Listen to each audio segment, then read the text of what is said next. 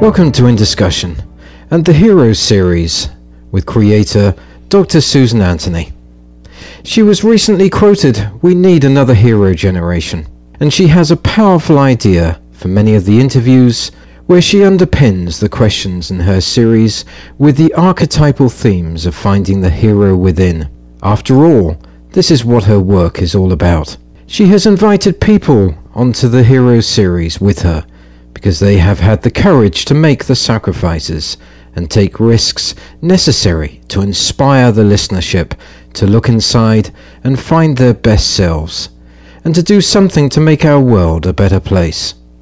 Our special guest today, Dr. Brian O'Leary, is a scientist philosopher with 50 years of experience in academic research, teaching, and government service in frontier science and energy policy. He was also a NASA scientist astronaut during the Apollo program, the first to be selected for a planned Mars mission, and participated in unmanned planetary missions as an Ivy League professor. Over the past four decades, he's been an international author, speaker, peace activist, founder of non-profits, and advisor to progressive US Congress members and presidential candidates. In his latest book, The Energy Solution Revolution, he describes the enormous potential of breakthrough clean energy technologies, their suppression, and their logical necessity for our survival.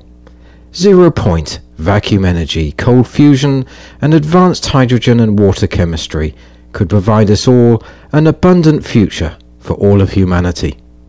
In 2004, he and his wife, the artist Meredith Miller, moved to the Andes in Ecuador, where they co-created Montesueños, an eco-retreat and educational center dedicated to creativity and the rights of nature. Dr. Brian O'Leary joins Dr. Susan Anthony on the Heroes series. Welcome back to In Discussion and the Heroes series. Dr. Susie Anthony and our very special guest today, Dr. Brian O'Leary. Welcome to you both. Thank you, and it's good to be back. Hello, David. Good to be back. Susie, I believe that we completed the third level in our first program with Brian. So we are on now to level four. We are meeting with the mentor and this is where the hero meets a mentor to gain advice or training for the adventure. And the function of the mentor is to prepare the hero to face the unknown. And they may give advice, guidance, or magical equipment. However, the mentor can only go so far with the hero, and eventually the hero must face the unknown alone. And sometimes the mentor is required to give the hero a swift kick in the pants to get the adventure going. Brian, we would like to start with you. You have said that your receiving of personal mentoring stopped around 1987, I believe, when you stopped mainstream employment or belonging to any spiritual organization or indeed following any guru. But you'd also mentioned that you've been inspired previously. Did the work of legendary inventor and engineer Nikola Tesla have any influence, and I'm sure that he did, Brian. And also, Susie, you have shared with me often how and that most of your power and wisdom has come from uh, direct gnosis, turning into source and finding the answers within for yourself. And this is what you teach others to do. Brian, is this what you do? Well, uh, it's interesting because I haven't been fully conscious of the journey itself. Um, in terms of stages because I, I surely had some pretty good mentoring within the context of my mainstream years. So, so in my mainstream days, I, I, had some really good mentors, and at Berkeley and at Princeton especially. And these were people, big thinkers, outside the box thinkers, within the context, though, of the mainstream. It kind of helped me become more successful within the mainstream. But as you mentioned, in 1987, I left all employment. And it was around then that I began, began a, an intense period of metaphysical exploration. How important was Nikola Tesla to you, Brian? Well, then it, it wasn't until later. Uh, uh, he, he became very important, although he was not maybe as much as you would think he would be. You'd think he would be inspirational to anybody in this field of free energy. But it's actually hundreds of unsung Teslas who are now alive and doing this research and have not been recognized at all. And these are the people that I consider the, the true heroes of our time. And if you talk about mentoring, well, I, I kind of made a, a, a, an individual occupation of it to go and visit the best and brightest uh, Uh, consciousness researchers and inventors. I, I personally went to their laboratories, did experiments with them, photographed them, wrote books about them, and this was definitely a journey that was by myself. But in a way, those people were mentoring me as well as I was getting more and more on my own path. Awesome stuff, Brian. And David, if I can just add, I mean, I touched briefly in the last program on honoring mentors and definitely these these people who are following on in the footsteps of Tesla, these secret heroes, hats off to them. I really do honor them all. And you know, some people feel uncomfortable talking about other people in an honoring way. And normally it's because they're lost in competing and the illusion of lack. And they're afraid to mention or honor their mentors. And we honor ourselves and we increase our own personal self worth and self esteem. And this leads to true love. And also, people trust and accept us more readily when we can give credit to our mentors who've been responsible with our cooperation, of course, but for the success that we enjoy today. And I'll give you an example. My book, for instance, it's not really my award winning book because so many people mentored and inspired me to write it. And as Solomon said, there's nothing new under the sun. And it's, it's a synthesis of all kinds of teachings and but let's just remember all the people who participated in this book project the editors, the publishing agents, the paper makers. It's all about team effort and mentoring from all kinds of directions. And all heroes have mentors whom they recognize that without them they wouldn't be where they are today, as you've just said, Brian. Yet, an ordinary person sees life in terms of independence. We're encouraged, in fact, to be independent. But this is a kind of false heroic isolation, I think. And heroes have come to recognize and choose interdependence, honoring everyone who's co created their success. May I just ask you a question just before we proceed, Susie, out of interest? That yes. balance, balance of ego that we talk about in mm-hmm accepting those attributes, accepting those awards. What is the balance of ego in loving yourself and being prepared to accept the pride of being adorned with some sort of uh, award or prize from others? Well, you know what? False pride is the true evil. Having pride in a job well done and something accomplished that serves the greatest good of the whole is really balanced. And it's kind of like, you know, the Job initiation, I call it. The Lord giveth and the Lord taketh away. Blessed be the Lord. And someday the red carpet will be rolled out. Fine. And someday somebody else will be on the red carpet and you'll be sitting on the pavement. And that's also fine. It's about that balance and staying centered. And that's why, you know, the shamanic psychological re- recapitulation work is so important because you then develop that inner clarity and purity so that if, you know, ego raises its ugly head, you can put everything back into perspective and remember you're here to lead, but you're a servant leader. That's the hero path. Brian, let's go back to the Pentagon Papers and their heroic actions of Daniel Ellsberg, who was this inspiration to you on some level to help you stand in your truth, you know, no matter what you lost or how difficult it became. And I know I have been guided by the words about to thine own self be true, as Susie's just talked about, the sacred wisdom, when applied, of course, of another great hero who definitely bucked the system, Christ. How do you see this? How do you view this place? Well, um, yeah, Dan, Dan Ellsberg is one of my heroes, no question about it. He he did a very courageous and wonderful thing. Uh, and nowadays, it seems like the quintessimo hero is one who was in the inside and is blowing the whistle.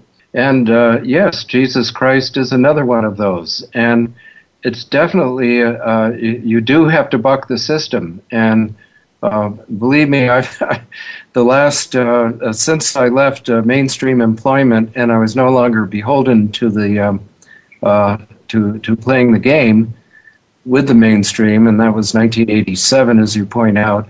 Uh, people like Ellsberg stand out uh, uh, uh, just as, as true heroes, as well as many other people nowadays who are coming forward. Uh, I would include in that group uh, the private Bradley Manning um, and the WikiLeaks people, Julian Assange, and so forth, as being examples, shining examples of people that are really making headway in a very, very difficult time. Jeffrey Wigand, Dr. Jeffrey Wigand, the big tobacco whistleblowing scientist. And you know, these are patriotic whistleblowers. That's the difference. That's that's the really heroic thing. Do you think that that position that people are taking is very prevalent and particular to our times today, Susie, more than any mm. other period before? Absolutely. And here comes my favorite quote All it takes for evil to persist is for good men to do nothing. So these are good men who have done something. And they deserve to be honored for it. They are heroes. Great stuff. We move to crossing the first threshold where the hero crosses, leaves the ordinary world, and goes into the special world. And here the hero agrees to face the consequences of dealing with the challenge posed in the call to adventure. Brian, in 1975, you accepted the position with US Congressman Morris Udall and his subcommittee on energy and the environment as senior energy advisor and presidential campaign advisor. And sadly, you also went through a marital separation and lots of challenges. And that was followed in 1976 when you were offered faculty appointment in the Princeton Physics Department by Gerard O'Neill to work on visionary space settlement manufacturing concepts that are great integration of your past and possible off planet environmental solutions but clearly not enough in the long run to really solve problems. So, whilst this was all happening in the ordinary world, a couple of years later you had your first remote viewing and healing experiences pointing the way to a new career path for you, a new science and consciousness, and you had already raised this earlier in our series with hindsight, now, do you agree with Susie that this was probably your crossing the first threshold of experience? Would you like to share on these years? Well, yes, uh, David. I during the um, uh, the 1970s, the latter part of the 1970s, I uh, well, well, the Udall job was was a great experience, and it was a very risky job in a sense because it was just so high pressure. I was one of his four inner inner sanctum advisors, and the other people were extremely competitive and popping dexedrines and staying up around the clock. And it was a very high pressure job, which led to uh, uh, my ex wife asking me to uh, leave, which was very uh, uh, emotionally very, very rattling, uh, to say the least. but then we got back together and went to Princeton, which was like, in a sense, buying time. Uh, so uh, you, you could almost say that I was uh, refusing the call for a while because I didn't really know what the call was uh, at that time. But I was surely uh, very, I, I, I, I had great challenges. And when I was at Princeton, what I decided to do was to take a LifeSpring training, which really changed my life. I had a remote viewing experience, I had some healing experiences, and then a couple of years after that, I had a near death experience in an automobile accident. And all of these things were signposts that uh, the metaphysical world was beckoning, that there was much more to um, uh, life than just uh, materialistic Western science in the physics department of Princeton University. And uh, I, I, began to realize that I didn't fit in there. And uh, so when I left there, and it seems like leaving places uh, are, are bigger milestones for me than uh, coming to places. And I sure had tried a lot of academic institutions, each time thinking the new one would be better, would give me more of an opportunity to, to apply my, my tools. But I couldn't, in good conscience, uh, stay there or continue to do that science because I realized then that consciousness was the ground of all being, and that in fact we could um, prove a lot of metaphysical concepts in the laboratory scientifically, uh, experiments such as Bill Tiller's and many, many others. And so I made it my livelihood to spend the 80s um, and into the 90s going around the world and visiting the best and brightest inventors and researchers. And boy, what a, what a time that was! What a learning experience, but also very difficult because um, I, I, was then became on my own. I had two kids to send to college, so I was constantly trying to balance uh, money considerations with with what my spirit was telling me what to do. You became oh. interested in Joseph Campbell's work, and in our notes that, that Susie provides here, we talk about this balance. Did that balance come about prior to the interest in his work, or was it Joseph Campbell's work who gave you that ability to find balance? Joseph Campbell was truly one of my mentors. One time I was perusing, I think it was the New York Times, Sunday Times, and it was, I think it was on the 10th anniversary of the Apollo lunar landing, which was 1969. So it would have been around 1979, 1980. Uh, he wrote this brilliant article about how the space age symbolizes uh, entry into a whole new era. And the quote from him that I love the most is Apocalypse does not point to a fiery Armageddon, but to the fact that our ignorance and our complacency are coming to an end. I, I found that line so inspirational because what I was still trying to do was link inner space with outer space, uh, still hanging on to my outer space career, which which was well paid for, uh, into an inner space career, which underlies a whole new science. That if we can only um, uh, pursue it uh, along the lines of, of, what we've been discussing on the programs of Bill Tiller and, uh, and Mitchell and others, if we can only pursue those sciences more, they can form the very foundation and basis of a whole new uh, world that we can all share.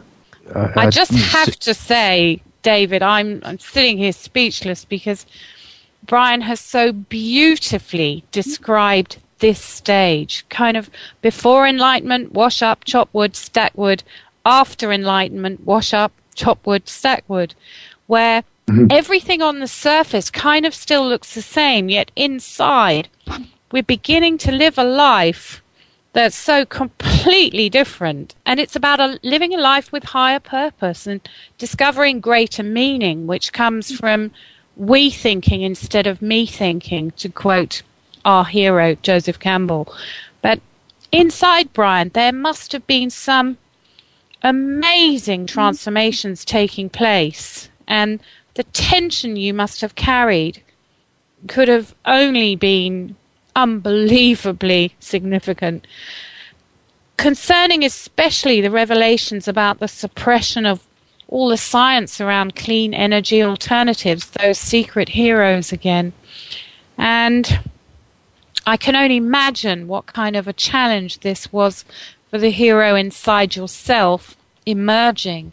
And make no mistake, the way that you have lived your life and all the comfort zones you so beautifully described yourself leaving, that's the hero, the person who's willing at any price to leave the comfort zone, the security in bricks and mortar, the false security, and to live the hero's adventure connected to the hero inside, to spirit. And boy, you've done that and then some. Thank you. Thank you. I thought you were going to give us a long speech there, Brian. no, no, no. That's it. No, I don't think so. so Tess, Ali, the long oh. speech is coming oh, now, David. We're entering Tess, allies, and enemies. Susie, can I just ask you one question? I'm really, really now in my work resonating with this one paragraph, this higher purpose. This higher purpose is a lot about removing yourself from the grid, is it not? It's more than just a sense of determination. What sort of spiritual emphasis takes over at this stage? Well, it's it's not just you know. I mean, Christ's words were "be in the world, but not of it," and Buddha said the same things in different words. It's about um, unplugging from all the control and programming to be able to think for yourself and to be able to choose from a connection to your inner self, your higher self, to be of service. And it's to sum it up in a nutshell, I think Joseph Campbell said it. It's the shift from me thinking to we thinking. And then Martin Luther King said, you know, greatness isn't the size of your salary or your car, it's service. That to me is, is about higher purpose. And now I, am really getting that. Uh, I, I, mean, it, it's taken me several bouts, uh, several encounters, and several events in my life to get to the point where really I'm 100% in that camp. What about that word disconnection, Brian? How much did that apply at this stage? Oh, well, huge. Uh, I mean, it was a huge thing because here I was, a successful career person with a secure university position, and uh, the world was my oyster. You know, I could uh, basically retire and, and, hang out in the faculty club and uh, publish a few papers, teach a few classes, and I'd be all set. But um, what, what I, with the rumblings inside of me, were a combination of just not feeling satisfied about that, knowing that there was more than this uh, academic world that was rather competitive and at times backbiting, and also the metaphysical training that I had, which was multifaceted. I I, I, I went to so many uh, different spiritual workshops, different. I, I was looking at some of these uh, basic questions of life from many, many different perspectives until I finally was getting it that that the action was there and not um, not in my career. We talk now about your tests, allies, and enemies. And this is where the hero faces those tests, meets allies, confronts enemies, and learns the rules of the special world. Having crossed the threshold, the hero faces tests, encounters allies, confronts enemies, and learns the rules of Campbell's special world, and the hero needs to find out who can be trusted. And allies are earned, a sidekick may join up, or a whole hero team may be forged, and this is when the hero prepares himself for the greater ordeals yet to come. What kind of special world rules or practices did you discover through all the tests along the way? What do you apply daily in your life today in order to keep open your bridge to higher consciousness. A favorite topic of Susie's, by the way. Do you concur with Einstein, who suggested uh, that the solutions to all of our problems exist at a higher level of consciousness than the limited level of perception in ego where the problems have been created? And that we can access this special world, this higher level of consciousness through working to create a balanced, there we go again, that magical word, integrated, coherent brain state? Well, yes. I uh, again, I think that uh, in a sense, you could say that, that I was uh, uh, always up for the adventure, but the context of the adventure shifted to a, a more metaphysically and service oriented point of view. And what, what I wasn't prepared for when I left the mainstream was how rejected I would be by the mainstream. No invitations to go back. Uh, hardly anybody in the mainstream would listen to me. They still don't, and that's just fine. uh, so I, I, realized, and, and um, this is fast forwarding, of course, was that my recent heart attack was was uh, a, a, living or dying uh, moment in which I I had to reaffirm that I'm here to be of service. And so, like last April, I took a trip to the U.S. Uh, I know I'm on various lists. Uh, uh, the the government basically doesn't like me, and some people in the government especially don't like me and what I'm doing because it goes against their grain.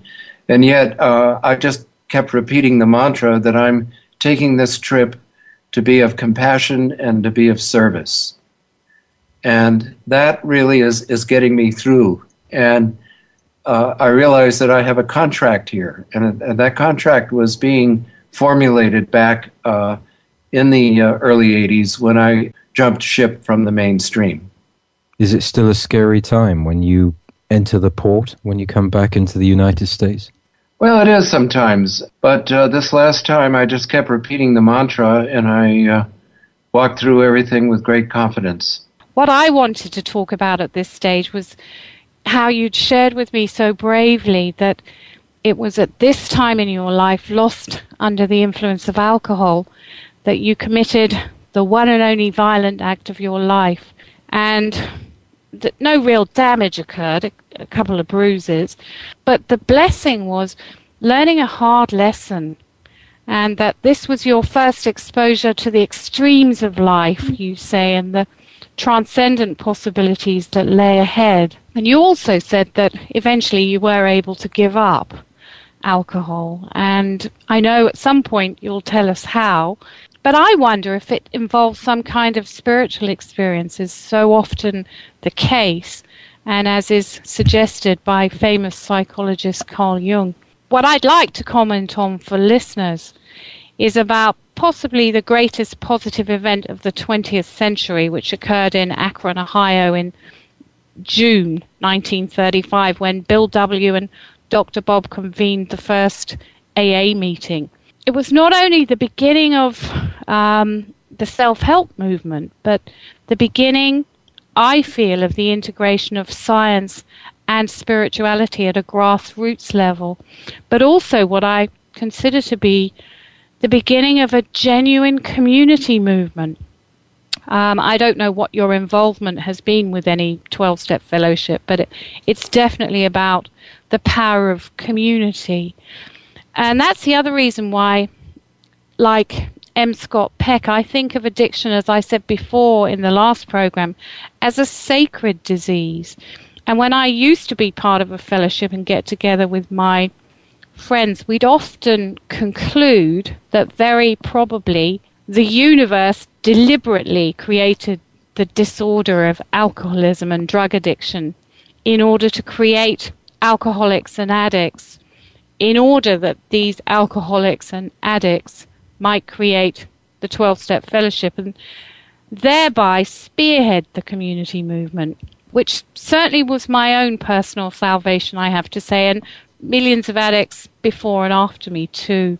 But if everyone embraced this powerful psychological breakthrough work, the necessary work of reconnecting to spirit, the hero inside, then this community recovery, this recovery of the hero inside us all, our best selves, which then guides us, or who then guides us to live our best lives. I mean, don't you think this just could precipitate collective salvation? What do you think, David and Brian?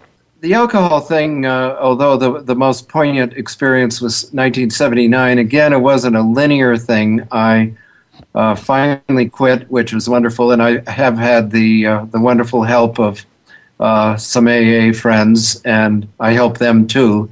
So it's it's a it is a wonderful fellowship and uh, uh, a nice mutually supportive effort because there's no question that although I, the first you see the first uh, reason for having uh, alcohol or maybe having too much, I'm sure as you know, is a quest for spirit, a quest to become at one, a quest Definitely. to al- alter the consciousness, because what's going on here, there, there just is, doesn't seem to be enough. It doesn't seem to be resonant with what we really need to do. So, I, in a way, I, I almost call those years uh, part of my metaphysical exploration, for better or for worse. And it was only later that I realized that I didn't have to have that. In fact, I didn't have to have anything to to uh, participate in the world and be of service. And and then, in fact, I could I could do a lot better at it without. So it, it, it took me a few hard lessons through the years to be able to get to that stage. Susie, can I ask you, is this also part of a general confusion that will often come back to haunt us?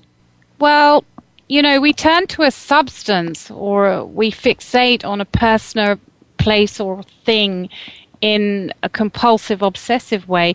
It's always a distraction or an avoidance. It's an unwillingness to really face our pain. And there is, as Jung said, when you jump into that alchemical cauldron of pain, that soup on the boil, you can't jump out. You actually have to dive deeper and go through it. Could I just ask you, Brian, in regarding Carl Jung, was there an influence there during this period? I've certainly uh, uh, become very familiar with his work and the work of many of, of his disciples. And the part of it that, that really appealed to me the most was the concept of the collective unconscious, which is really a, uh, a collective unconscious becoming conscious. I had many experiences of that, whether it's remote viewing, feelings of oneness with the universe, and I began to be, realize that through uh, meditation, through allowing myself to re- just relax, get out of stress, uh, which which is is probably my number one challenge right now is is avoiding stress. Um, that that that it really does exist, and that collectively we can truly do miracles, um, much more so than as individuals, and that's what got some of the Bill Tiller experiments very important to me, and other experiments too experiments with the random event generators and at the Princeton labs that the scientific grounding of that is indeed true is that like bonded couples when they interact with a a random event generator or a random coin flipping machine uh, they, they do about uh, on the average seven times better than those people as individuals do and then groups coming together that are are bonded and are harmonized can do very, very remarkable things. And that was very interesting to me, both scientifically, but also in just terms of my being. That, that, I, I began to be really convinced that I'm not a separate individual from the rest of the world, that, uh, and that we are one. And through some of my yoga training, which was pretty uh, in, in, intensive during the 90s, in, into this uh, the first decade of, of uh, 2000s, I uh, really got into it much more deeply through some of the, uh, the Vedic traditions. So you can say that uh, my life has been, in the last 30 to 40 years, a smorgasbord of a lot of metaphysical teachings, both West and East. Susie, this talks to community and the community that you are personally very involved in. Absolutely. And I mean, I just want to talk about language too as a tool for consciousness because when I studied with the Zulu shamanic teacher, Dr. Credo Mutwa, he taught me that their language, they don't talk about, oh, that tree over there, that river over there, that man over there. It's that tree which is part of me, that river which is part of me, that man who is my brother if you have a sense of that in your conscious awareness, in your language, you're far less likely to create harm. You're far less likely to dump toxic waste in that river or cut that tree down or harm your fellow man because he's your brother, he's part of you. So that's where I first learned about oneness and the the importance of unity consciousness. So the next level approach is where the hero has hit setbacks during tests and may need to try a new idea. Now, newly found herohood and determination is tested here to allow for character building development and find out how we react under that stress. Brian, you, as mentioned just now, suffered your fair share of setbacks and disappointments. How did these really affect you, and how do you cope with setbacks and disappointments generally? I know that Susie says that every delay is timely, and I hear that a lot from you, Susie. And it's, yes. And it's good advice. Would you agree, Brian, with her ploy of no resistance, acceptance of what is? Absolutely. That's that, of course, is one of the hardest lessons to learn, and um, I would say, maybe in a way, after the pinnacle of my achievement as an astronaut and professor at Cornell, there were setbacks and challenges all along the way, each one being very difficult, and yet each one I handled better and each one was then I, I, think the universe raised the ante and made each one a little more challenging until I, I sort of got it. And I, I think I began to really get it during the 1990s. And that's after I uh, partnered with, with my dear wife, Meredith Miller, the artist, who goes with the flow, is very right brain, very spontaneous, which was just the opposite of how I was trained. And so uh, meeting her was, was a very positive thing, and it happened just after a, seri- a series of really severe setbacks, mostly associated with, with leaving the mainstream and leaving my traditional career path. Susie, we have about two minutes left. Would you like okay. to talk to the wisdom of no resistance and acceptance? Yeah. There's a great anonymous quote that I love, and it's that a man can fail many times, but he isn't a failure until he begins to blame someone else.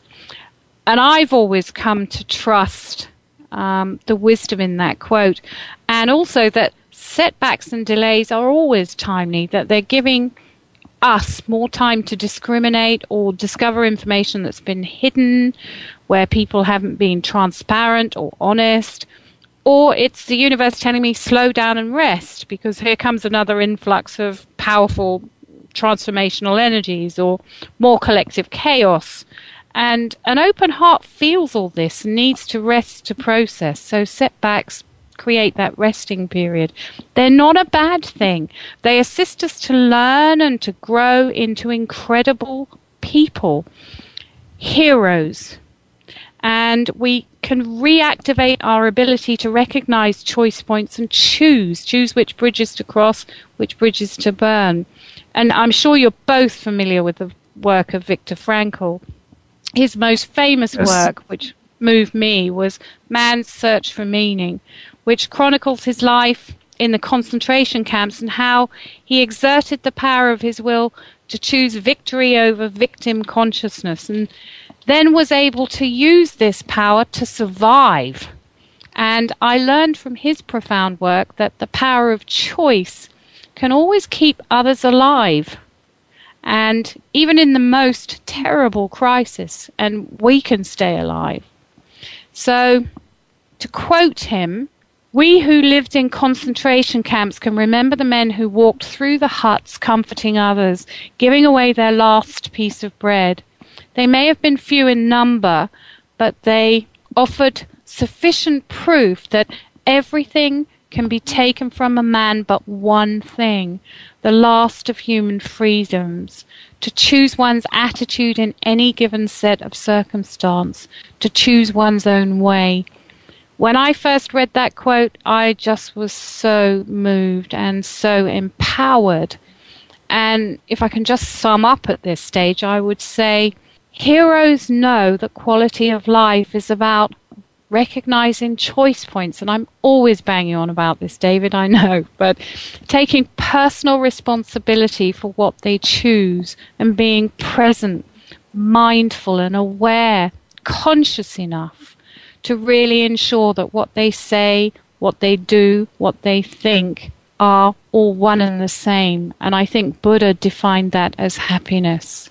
That brings us to the end of this program in this series.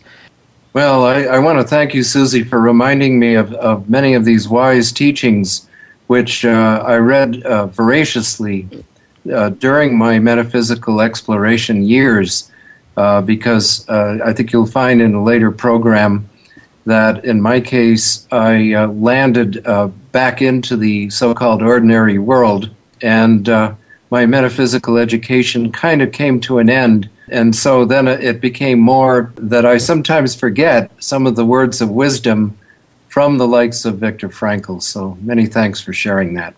You're welcome. He was an awesome man. Dr. Brian O'Leary in this second program in the series. Heartfelt thanks from Susie and myself, and we'll look forward to the next program with you. Thank you. Thank you. It, it's been brilliant.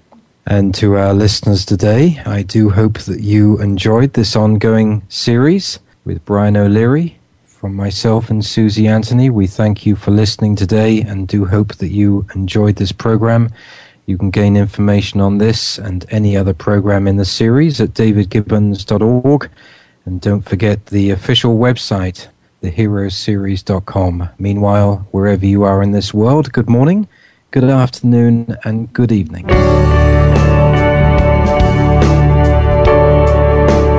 David Gibbons in Discussion welcomes listeners' comments and viewpoints at its blog at davidgibbons.org. This programming is supported by organizations and firms in the private and public sectors.